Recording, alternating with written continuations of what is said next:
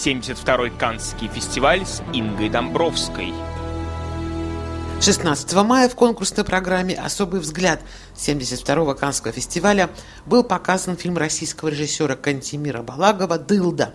Фильм рассказывает историю двух молодых женщин в послевоенном Ленинграде, которые пытаются вернуться к нормальной мирной жизни.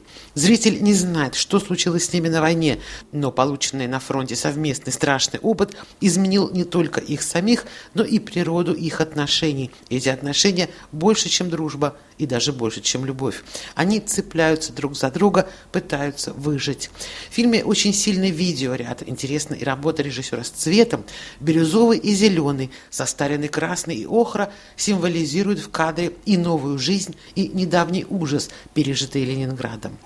27-летний Кантимир Балагов, ученик Александра Сакурова, в третий раз участвует в Канском фестивале. В 2017 году его первый полнометражный фильм «Теснота» получил приз Фипреси в Каннах. В прошлом году он был членом жюри особого взгляда, а в этом вновь соревнуется в этом Канском параллельном конкурсе. Мы встретились с Кантимиром Балаговым в Каннах и побеседовали о его новом фильме «Дылда». Приносим нашим слушателям извинения за качество записи на Канских улицах в эти дни очень шумно. Канны 2019. Новости с красной дорожки. О лучших фильмах самого главного фестиваля на волнах РФИ. Кантемир, вы представили в конкурсе «Особый взгляд» вашу новую картину под названием «Дылда». В центре повествования две женщины, Ия и Маша. Это бывшие продавички, которые пытаются вернуться в нормальную мирную жизнь, пытаются усыпиться, зацепиться за что-то. Почему вы выбрали военный контекст? Что вам дал как автору, режиссеру именно вот этот контекст, может быть, посттравматический, чтобы выписать вот эти персонажи? Ну, мне и было интересное исследование вот этой травмы послевоенной, потому что я недавно прочитал книгу Марии Степановой «Память и память» и все время возвращаюсь к ней. А, там есть прекрасная фраза, не помню дословно, но она звучит так, что травмы делают из нас массовыми, штучными. И вот эта штучность мне очень была важна в кино, и мне интересно ее изучать. Роль женщины в войне у меня всегда было поверхностное представление о войне. Но когда я начал изучать, я загорелся этим.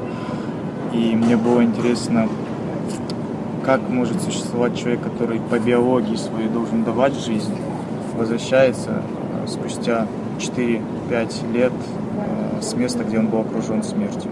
Мне показалось, что есть некоторая параллель с теснотой. Мы видим двух героинь. Мы не знаем, что было с ними на войне, но мы видим потому, как они себя ведут, как они общаются между собой, как взаимодействуют с внешним миром, что они пережили что-то страшное, что-то такое, что сделала их связь между ними уже совершенно иного рода. Это люди, которые, что ли, прилипли друг к другу. Они очень близки друг, друг к другу, но одновременно это поломанная связь, тоже поломанные судьбы. Как вам виделся вот, этот, вот, вот эта теснота между двумя героинями? Они все же э, не могут жить без друг друга, но с другой стороны мы видим, что и не получается вместе это сломанные судьбы? Ну, конечно, это сломанные судьбы, конечно, сломанные судьбы. И каждый из них пытается излечиться с помощью другой. И, как говорил Сакуров, а, человеку нужен человек. И в этом плане это исцеление отдушина какая-то. Может быть, несколько слов о цвете в этом фильме. Я специально принесла фотографию. Цвета насыщенный изумрудный цвет, немножечко такой состарившийся красный, охра, Свет из окна падает на героиню, очень похоже на полотна Вермеера. Были ли у вас какие-то в живописи, может быть, э, вдохновительные моменты для создания вот этой удивительной совершенно картины, которую мы видим? Каждый кадр выписан как картина. Но мы вдохновлялись Ксенией Середой, нашим оператором, 24-летней девушкой, и живописью, и разрабатывать цветовую палитру фильма. У нас эти два цвета означают, что зеленый – это жизнь, плодородие, какая-то в том числе и мирная жизнь, не только физически, а охра – это цвет ржавчины, который город пребывает, травма, и вот эта травма соседства с жизнью было для нас важным. И, может быть, тогда про звук в фильме мы начинаем слышать фильм еще до того, как мы его видим, потому что на темном фоне мы слышим вот эти звуки, которые немножечко небные, которые издает героиня в моменты, когда с ней встреча... случаются какие-то кризисы, видимо. Мы знаем, что было зависание, у нее была контузия, в какие-то моменты она выключается, и вот мы слышим эти звуки. Как вы работали звуки, со звуком? Вы сами его делали? Или все же со звуком? Ну, у нас был звукорежиссер Ростислав Алимов. Ну, конечно, я присутствовал на всем периоде. И сейчас немножечко культура просмотра фильма, на, на мой взгляд, я, конечно, не застал другую культуру, но Сейчас культура просмотра такова, что после начальных титров еще минут пять зрителю нужно, чтобы устаканиться, поговорить с кем-то и так далее. И для нас было принципиально важно на фоне уже, на, на титрах продюсеров задавать вот эти звуки, чтобы погружать зрителя, чтобы он уже был погружен, когда начинается первый кадр фильма. Вопрос, вы меня исправьте, если не права, меня не покидало ощущение, что актер, который играет Сашу, молодого человека, который ухаживает за Машей в этом фильме, знаю, похож, на, похож Путина. на Путина. Абсолютно случайно, правда, абсолютно случайно. Причем я заметил это на третий съемочный день, а, когда он как-то повернулся очень странно, я понял, что он похож на Путина. Никакой политической подоплеки в этом нету. А, если бы я встретил Путина молодым сегодня, я бы тоже его взял в потому что мне важна фактура личности внешне. И, на мой взгляд, Путин в молодости выглядит довольно интересно для кино. Никакой политической подоплеки нет. Действительно, люди, похожие на Путина, вполне могут сниматься в кино и быть актерами. И вот как вы работали с актерами, этих актрис ваших замечательных, Викторию Мирошниченко и Василису Перелыгину, зритель, возможно, не видел раньше. Вам было важно какая-то такая незамыленность образов? Вот как вы работали, как вы отбирали этих актрис? Я отбирал по личности, по характеру героев. Конечно, незамыленность играет свою роль какую-то, но в первую очередь личность для меня была важна. Николай Иванович, там много непрофессиональных актеров. Практически все мужские роли играют непрофессионалы. Из известных была Ксения Кутепова, но, как я говорю, для меня не было принципиально известный неизвестный. Просто в Ксении есть этот стержень, есть характер личность, которая, на мой взгляд, очень важна. А э, вторая актриса... Для меня главная героиня была именно Дилда. Это название вынесено фильм. Высокая э, девушка, высокая актриса. Очень светлые волосы, очень светлый лик. Совершенно нестандартная, удивительная внешность. Вы искали именно такой типаж? Ну, этот типаж скорее был создан э, уже при работе с гримом, при работе с э, светом и так далее. Тильда Свинтон, не, если уж мы говорим о похожести, вас никак не вдохновляла? Нет, но я, я обожаю Тильду Свинтон, она абсолютно неземная. Как все. Но не было преднамеренного референса в сторону Тильды Свинтон. Угу. Мы пытались своего персонажа создать. Эта девушка что-то символизирует, помимо того, чем она является героиней. Может быть, это какой-то образ. Я думала о книге Светланы Алексеевич. «У войны не женское лицо». Это именно женщина, сломанная войной. Вот. Но если вы имеете в виду э, героев, то тут нет Алексеевич, на мой взгляд. Э, тут больше Платонов, я мотивируюсь Платоном, потому что это Юшка, Фро, это вот какие-то такие невинные, наивные персонажи. А вторая актриса Василиса Перелыгина, как она пришла, попала на проект? Владимир Голов, наш кастинг-директор, он нашел всех актеров. Э, самое удивительное, что Вика и Василиса при приходили в один день на пробу, и это был первый день проб. И я был удивлен, что в первый день проб у меня есть потенциальный главный герой. Вернемся все же к содержанию фильма. Вы объяснили, чем для вас был важен военный контекст, чтобы выписать, показать персонажей в контексте вот этих вот разрушенных, разорванных связей, переломных судеб. Но вы человек молодой все же. Война в России, тема войны, она, это совершенно особенная тема сейчас в особенности. Как вот вы эту линию для себя вырабатывали? Как, как может быть, с какими-то... Вы работали с какими-то книгами историческими? Вот. Ну, опять-таки, Алексеевич, Даниил Гранин, блокадный, блокадный дневник, э, блокадная книга. Какие-то личные переписки.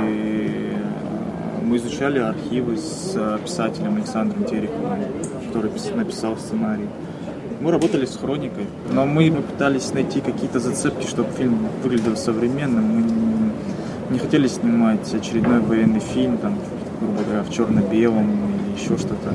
Пытались создать свой стиль, как раз-таки цепляясь за архивы, потому что, судя по архивам, время было пространство в то время было радужным. Люди пытались как-то воодушевиться, краски какие-то были яркие, ларьки какие-то, лари там были какие-то очень яркие и разных цветов. Мы пытались вот такие вещи. Дистрибуцией вашего фильма во Франции будет заниматься АРП Селекцион.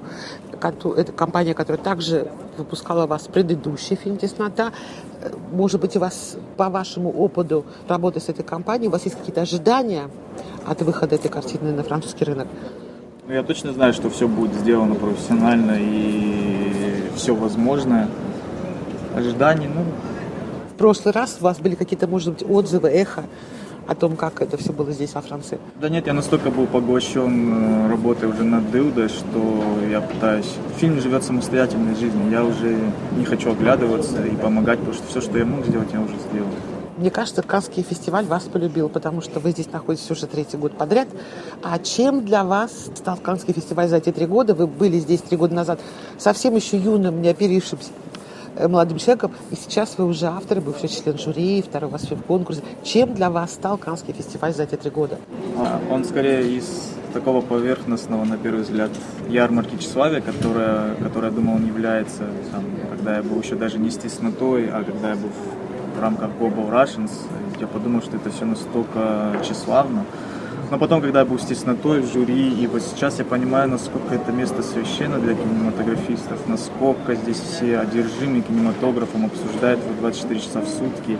И фильм, просмотренный на фестивале, совсем по-другому воспринимается, нежели в кинотеатре, когда ты там можешь отдельно посмотреть.